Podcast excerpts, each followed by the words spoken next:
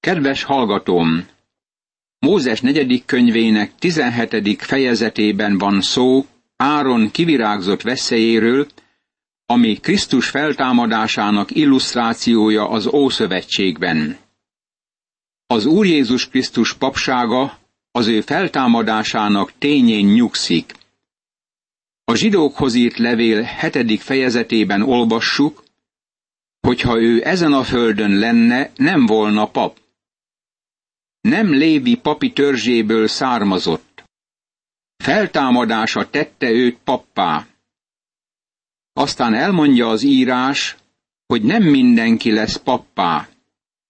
Senki sem szerezheti meg azonban önmagának ezt a tisztséget, csak az, akit az Isten hív el, mint Áront is. Zsidókhoz írt levél, ötödik rész, negyedik vers. Áront Isten hívta el a papságra. Ennek bizonyítéka volt a kivirágzott vessző, a feltámadás. Az Úr Jézus Krisztus feltámadta halálból, és főpapunká lett. Ez változhatatlan papság. Ezért üdvözíteni tudja örökre azokat, akik általa járulnak Istenhez, hiszen ő mindenkor él, hogy esedezzék értük. Zsidókhoz írt levél, 7. rész, 25. vers. Jézus Krisztus ebben a pillanatban is Isten jobbján van. Közben jár érted és értem. A legnagyobb kiváltságunk éppen ez, hogy oda járulhatunk hozzá. Ő a mi nagy főpapunk, aki imádkozik értünk. Mivel tehát nagy főpapunk van, aki áthatolt az egeken, Jézus, az Isten fia, ragaszkodjunk hitvallásunkhoz. Mert nem olyan főpapunk van, aki ne tudna megindulni erőtlenségeinken, hanem olyan, aki hozzánk hasonlóan kísértést szenvedett mindenben, kivéve a bűnt. Járuljunk tehát bizalommal a kegyelem trónusához, hogy irgalmat nyerjünk, és kegyelmet találjunk, amikor segítségre van szükségünk. Zsidókhoz írt levél, negyedik rész, tizennegyedik, tizenötödik és tizenhatodik vers. Barátom, szükséged van irgalomra? Szükséged van segítségre ezen a napon? Egyhangúnak tűnik az élet? Semmit mondó, unalmas, haszontalan? Akkor járulj az Úr Jézushoz. Ő odafönt van, ő a te nagy főpapod. Magányos vagy? Menj hozzá! Az élet harcában vesztésre állsz. Vereséget szenvedtél. Járulj hozzá! A kísértés elleni küzdelemben alul maradsz. Járulj hozzá! Az életed szörnyű hiba és szükséged van bölcsességre a döntés keresztútjainál. Járulj hozzá! Az életet szomorúság tölti meg a mai napon. Járulj hozzá! Ő a mi nagy főpapunk a halálból való feltámadása által. Ő él. Ő ott van ma is az atya előtt az érdekünkben. Ekkor Mózes kihozott minden veszőt az Úr színe elől Izrael fiaihoz. Megnézték, és mindegyik elvitte a maga veszélyét. Akkor ezt mondta az Úr Mózesnek. Vidd vissza Áron veszélyét a bizonyság elé megőrzés véget. Jelül a lázadóknak, és ves véget zúgolódásuknak, hogy ne halljanak meg. Mózes negyedik könyve, 17. rész, 24. és 25. vers. Áron veszélye bimbót növelt, kivirágzott és mandulákat termett, és bizonyságul és jelül megőrizték. Ez a vesző volt az egyik tárgy a szövetség ládájában. A szövetség ládában volt az aranyedény mannával tele, és Áron kivirágzott veszélye, meg a szövetség táblái. Zsidókhoz írt levél, 9. rész, negyedik vers. A kőtáblák, amelyekre rá volt írva a tíz parancsolat, egy edény mannával tele, a bimbót bontott és kivirágzott vessző a szövetség ládájában volt emlékeztetőül. A vessző örökre eldöntötte Áron papságának a kérdését. Eddig láttuk Kóra és a 250 izraeli fejedelem lázadását Mózes és Áron Istentől kapott vezetése ellen. Isten megítélte őket, és nagyon szigorú ítéletet mért rájuk, mert lázadásuk ténylegesen Isten ellen irányult. Azután visszhangja volt ennek az egész táborban, és a nép zúgolódott ismét. Úgy érezték, hogy az ítélet túlságosan kemény volt. Végül is ezek vonzó, kedves emberek, Izrael vezetői voltak. Mivel ezek a lágyszívű emberek nem voltak képesek helyesen ítélni, hibát kerestek Mózesben. Mózes nem volt vétkesebb halálukban, mint amennyire Simon Péter sem volt vétkes Anániás és Szafira halálában. Azon a véleményen vagyok, hogy maga Mózes is nagyon meglepődött a történteken. Azután csapás vonult végig a népen a zúgolódás miatt. Áron odaállt az élők és holtak közé, és ő lett közben járóvá abban az időben. Azután Isten kinyilvánította Áron papságát feltámadás által. Áron vesszeje bimbót bontott, virágot nevelt, és gyümölcsöt hozott. Most Isten szükségesnek tekinti a papság megszilárdítását. Akkor ezt mondta az Úr Áronnak. Te, fiaid és házad népe fog bűnhődni a szent hely körül elkövetett bűnökért. Te és a fiaid fogtok bűnhődni a papi szolgálat közben elkövetett bűnökért.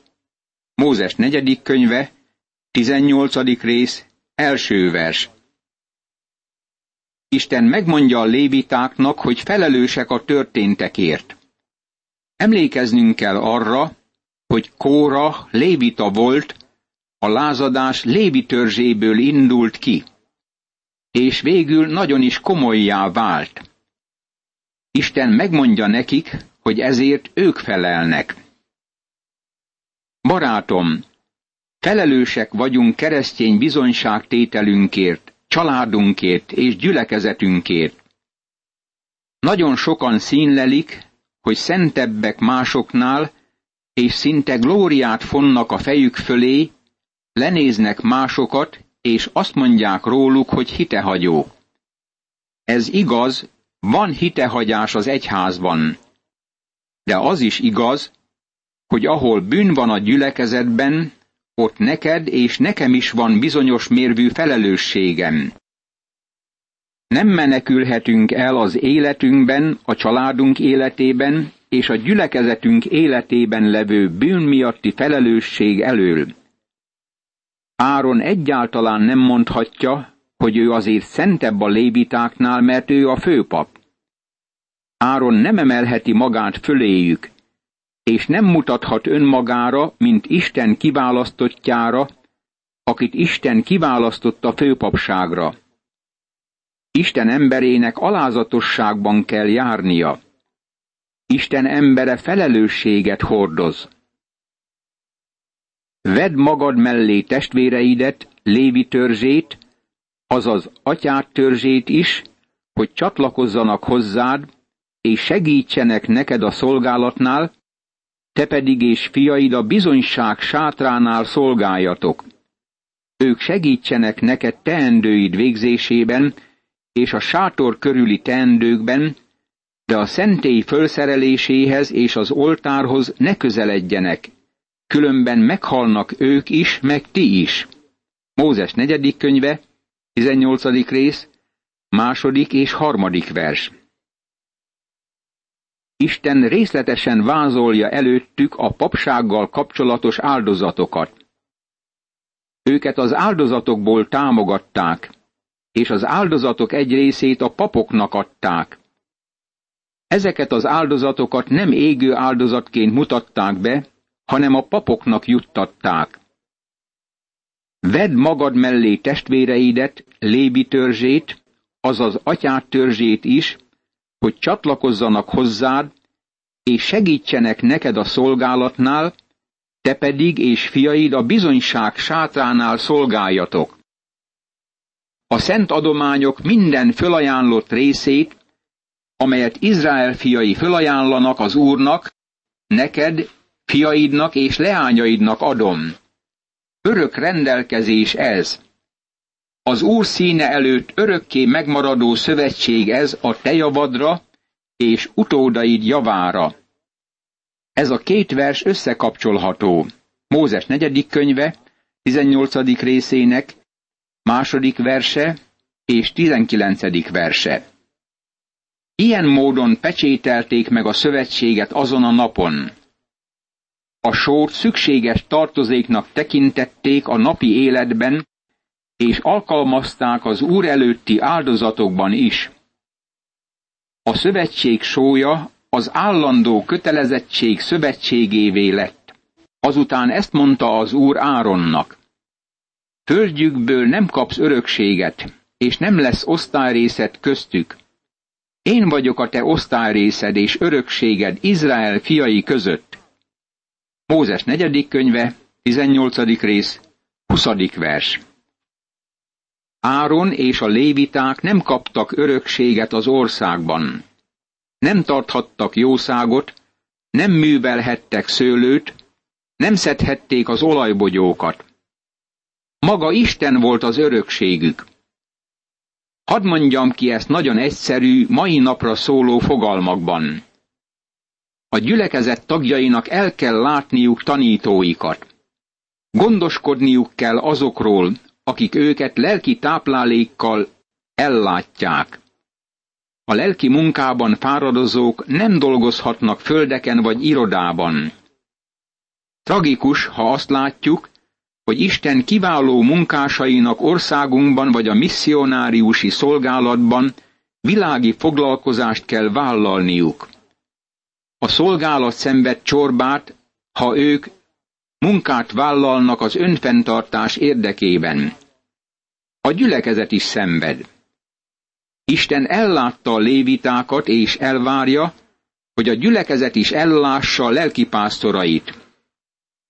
Tudom, hogy vannak problémák, amikor az Úrtól várjuk a gondviselést, de ugyanakkor ez csodálatos áldás.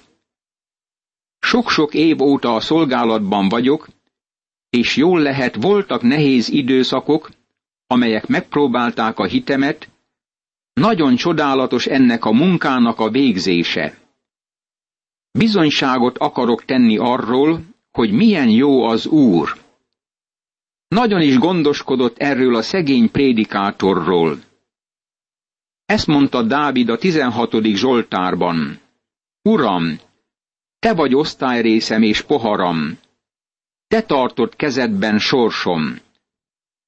Csodálatos, hogy Isten a mi örökségünk, és ő a mi gazdánk, és tőle minden szükségeset megkapunk. Ez valóban dicsőséges szolgálati viszony. Az Úr a lévitákat ebbe a helyzetbe tette. Hit által éltek. Lévi fiainak pedig örökségül adta minden tizedet Izraelben. Munkájukért kapják ezt, mert ők végzik a szolgálatot a kijelentés sátránál. Ne közeledjenek többé Izrael fiai a kijelentés sátrához, mert bűnhődni fognak és meghalnak, hanem léviták végezzék a szolgálatot a kijelentés sátránál, és ők bűnhődjenek az ott elkövetett bűnökért. Örök rendelkezés ez nemzedékről nemzedékre, hogy nem kapnak örökséget Izrael fiai között. Mózes negyedik könyve, 18. rész, 21., 22. és 23. vers. Nekik a gyülekezet sátrában kellett szolgálniuk, és őt támogatták Izrael népének a tizedével. Ez azt jelentette, hogy a lévitáknak hitből kellett élniük. Gyakran fölvetődik az a kérdés, hogy a prédikátoroknak, misszionáriusoknak és gyülekezeti vezetőknek adakozniuk kell-e a gyülekezetben. Megfigyeltem, hogy ma nagyon sokan úgy gondolják, hogy nincs adakozási kötelezettségük. Szeretnék szólni ezzel kapcsolatban. Itt a mózesi törvény szabályaival és előírásaival foglalkozunk. Jól lehet, nem élünk a mózesi rendszerben, azt hiszem, nagy alapelveket találhatunk itt, amelyek szerint élnünk kell. Ezek térképek, hogy segítsenek ezeken a kérdéses területeken. Ekkor így beszélt az úr Mózeshez. Beszélj a lévitákkal, és mondd meg nekik, amikor megkapjátok Izrael fiaitól a tizedet, amelyet örökségül adtam nektek, ajánljátok föl a tizednek a tizedét ajándékul az Úrnak. Mózes negyedik könyve, 18. rész, 25. és 26. vers. Isten megmondta a lévitáknak, hogy a nekik adott fölajánlás egy tizedét föl kell ajánlaniuk az Úrnak. Hadd mondjam neked, azt hiszem, hogy a keresztény lelki munkás, bárki legyen is, szintén köteles áldozatot hozni az Úr munkájára. Azt hiszem, adakoznia kell gyülekezetének és gyülekezete által a gyülekezeti programoknak. Én mindig adakozom a misszió munkára, és állandóan bátorítom vezető társaimat is erre. Mindig kívánom, hogy a pénzt összegyűjtő persejt hozzák oda a szószéki emelvényhez is, hogy példát mutassunk a gyülekezetnek az adakozás ügyében. Csodálatos megtapasztalásaink vannak ezen a téren. Az a módszerünk, hogy könyveket és hangszalagokat küldünk a misszionáriusoknak anélkül, hogy bármit felszámolnánk nekik. De tudod, a misszionáriusok fele mégis megfizeti a küldemények árát. Volt egy misszionáriusunk az egyik kiemelkedő missziós testülettől, aki szabadságra jött haza. Elbátortalanodott, és úgy érezte, hogy már-már elveszti a hitét, de kezdte hallgatni a programunkat. Egyet sem hagyott ki, és aztán odajött a központunkba, hogy megkapja hangszalagjainkat. Mi neki akartuk a hangszalagokat ajándékozni, de görcsösen ragaszkodott hozzá, hogy megfizeti a hangszalagok árát. Hadd mondjam neked, hogy helyes alapelvhez kötötte magát.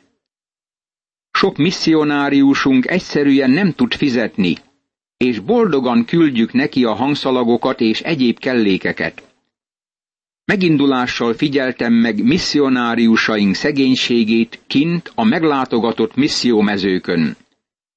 Olyan autókat vezettek, amelyek már majdnem szétestek. Gyakran benzintankjuk csak nem üres volt, és csodálkoztam, hogy mégis ki tudtak vinni a repülőtérre. Szégyen és gyalázat, hogy nem megfelelően látjuk el misszionáriusainkat, és nem adjuk meg nekik a megfelelő eszközöket ahhoz, hogy végezzék munkájukat. Ez a 18. fejezet nagyon gyakorlati kérdésekről szól. Igen határozott üzeneteket ad át nekünk ebben a korban. A 19. fejezet az egyik legérdekesebb áldozatot írja le. Ezt a vörös tehén föláldozásának nevezik, ami a legszokatlanabb áldozati forma. Azután így beszélt az Úr Mózeshez és Áronhoz. Ez a törvény rendelkezése, amelyet megparancsolt az Úr. Mondd meg Izrael fiainak, hogy vigyenek neked egy hibátlan vörös tehenet, amelynek semmiféle fogyatkozása nincs, és még nem volt rajta iga. Mózes negyedik könyve, 19. rész, Első és második vers. Ez az első eset, hogy áldozatul nőstény állatot mutatnak be. Adjátok azt Eleázár papnak, és ő vitesse ki azt a táboron kívülre, és vágják le a jelenlétében. Vegyen Eleázár pap vért az ujjával, és hincsen a vérből hétszer a kijelentés sátra elé. Azután égessék el a tehenet a szeme láttára, a bőrét, a húsát és a vérét a ganéjával együtt égessék el. Vegyen a pap szédrusfát, izsópot és karmazsin fonalat, és dobja a tehén égő részei közé. Azután mossa ki ruháját a pap, mosakodjék meg vízben, majd menjen be a táborba, de tisztátalan lesz a pap estig. Mossa ki vízben a ruháját az is, aki elégette a tehenet, és mosakodjék meg vízben, de tisztátalan lesz estig. Mózes negyedik könyve, 19. rész, harmadik verstől a nyolcadik versig. Mi volt mindennek a célja? Egy tiszta ember szedje össze a tehén hambát, helyezze el a táboron kívül egy tiszta helyre, és legyen az Izrael fiai közösségéé, hogy vétektől megtisztító vizet készítsenek vele. Mózes negyedik könyve, 19. rész, 9. vers. Hogyan kellett ezt alkalmazni? Vegyenek a tisztátalanért az elégetett vétekáldozat hamvából egy edénybe, és öntsenek rá forrásvizet. Azután vegyen egy tiszta ember izsópot, márcsa a vízbe, és hincsen a sátorra, az összes edényre és azokra, akik ott vannak, majd arra is, aki csontot, vagy megölt embert, halottat, vagy sírt érintett. Hincse meg a tiszta az tisztátalant a harmadik és a hetedik napon, és miután megtisztította őt védkétől a hetedik napon, az mossa ki ruháját, mosakodjék meg vízben, és este már tiszta lesz. Mózes negyedik könyve, 19. rész, 17., 18. és 19. vers. Ez szokatlan előírás, és nagyon idegenül hangzik, de ennek megvan az oka. Amikor Izrael gyermekei meneteltek a pusztában, és valaki védkezett, nem tudtak azonnal megállni, nem állíthatták fel a szent sátort, és nem mehettek végig a fölajánlási szertartáson, a bűnért vagy a vétekért való áldozaton. Ezért mit kellett tenniük, amikor valaki útközben vétkezett? Vették ennek a tehénnek a hambát, összevegyítették folyóvízzel, azután izsóppal meghintették a vétkező embert. Ugye ez nagyon furcsának hangzik, de Isten így kezelte azoknak a vétkező embereknek a bűnét. Imádkozzunk!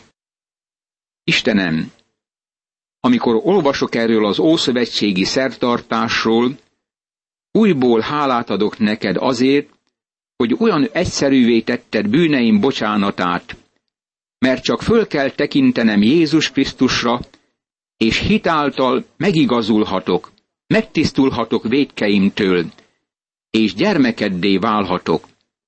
Add, hogy éljek ezzel a nagy lehetőséggel, és hűségesen szolgáljalak téged, hálából a kegyelemért. Ámen.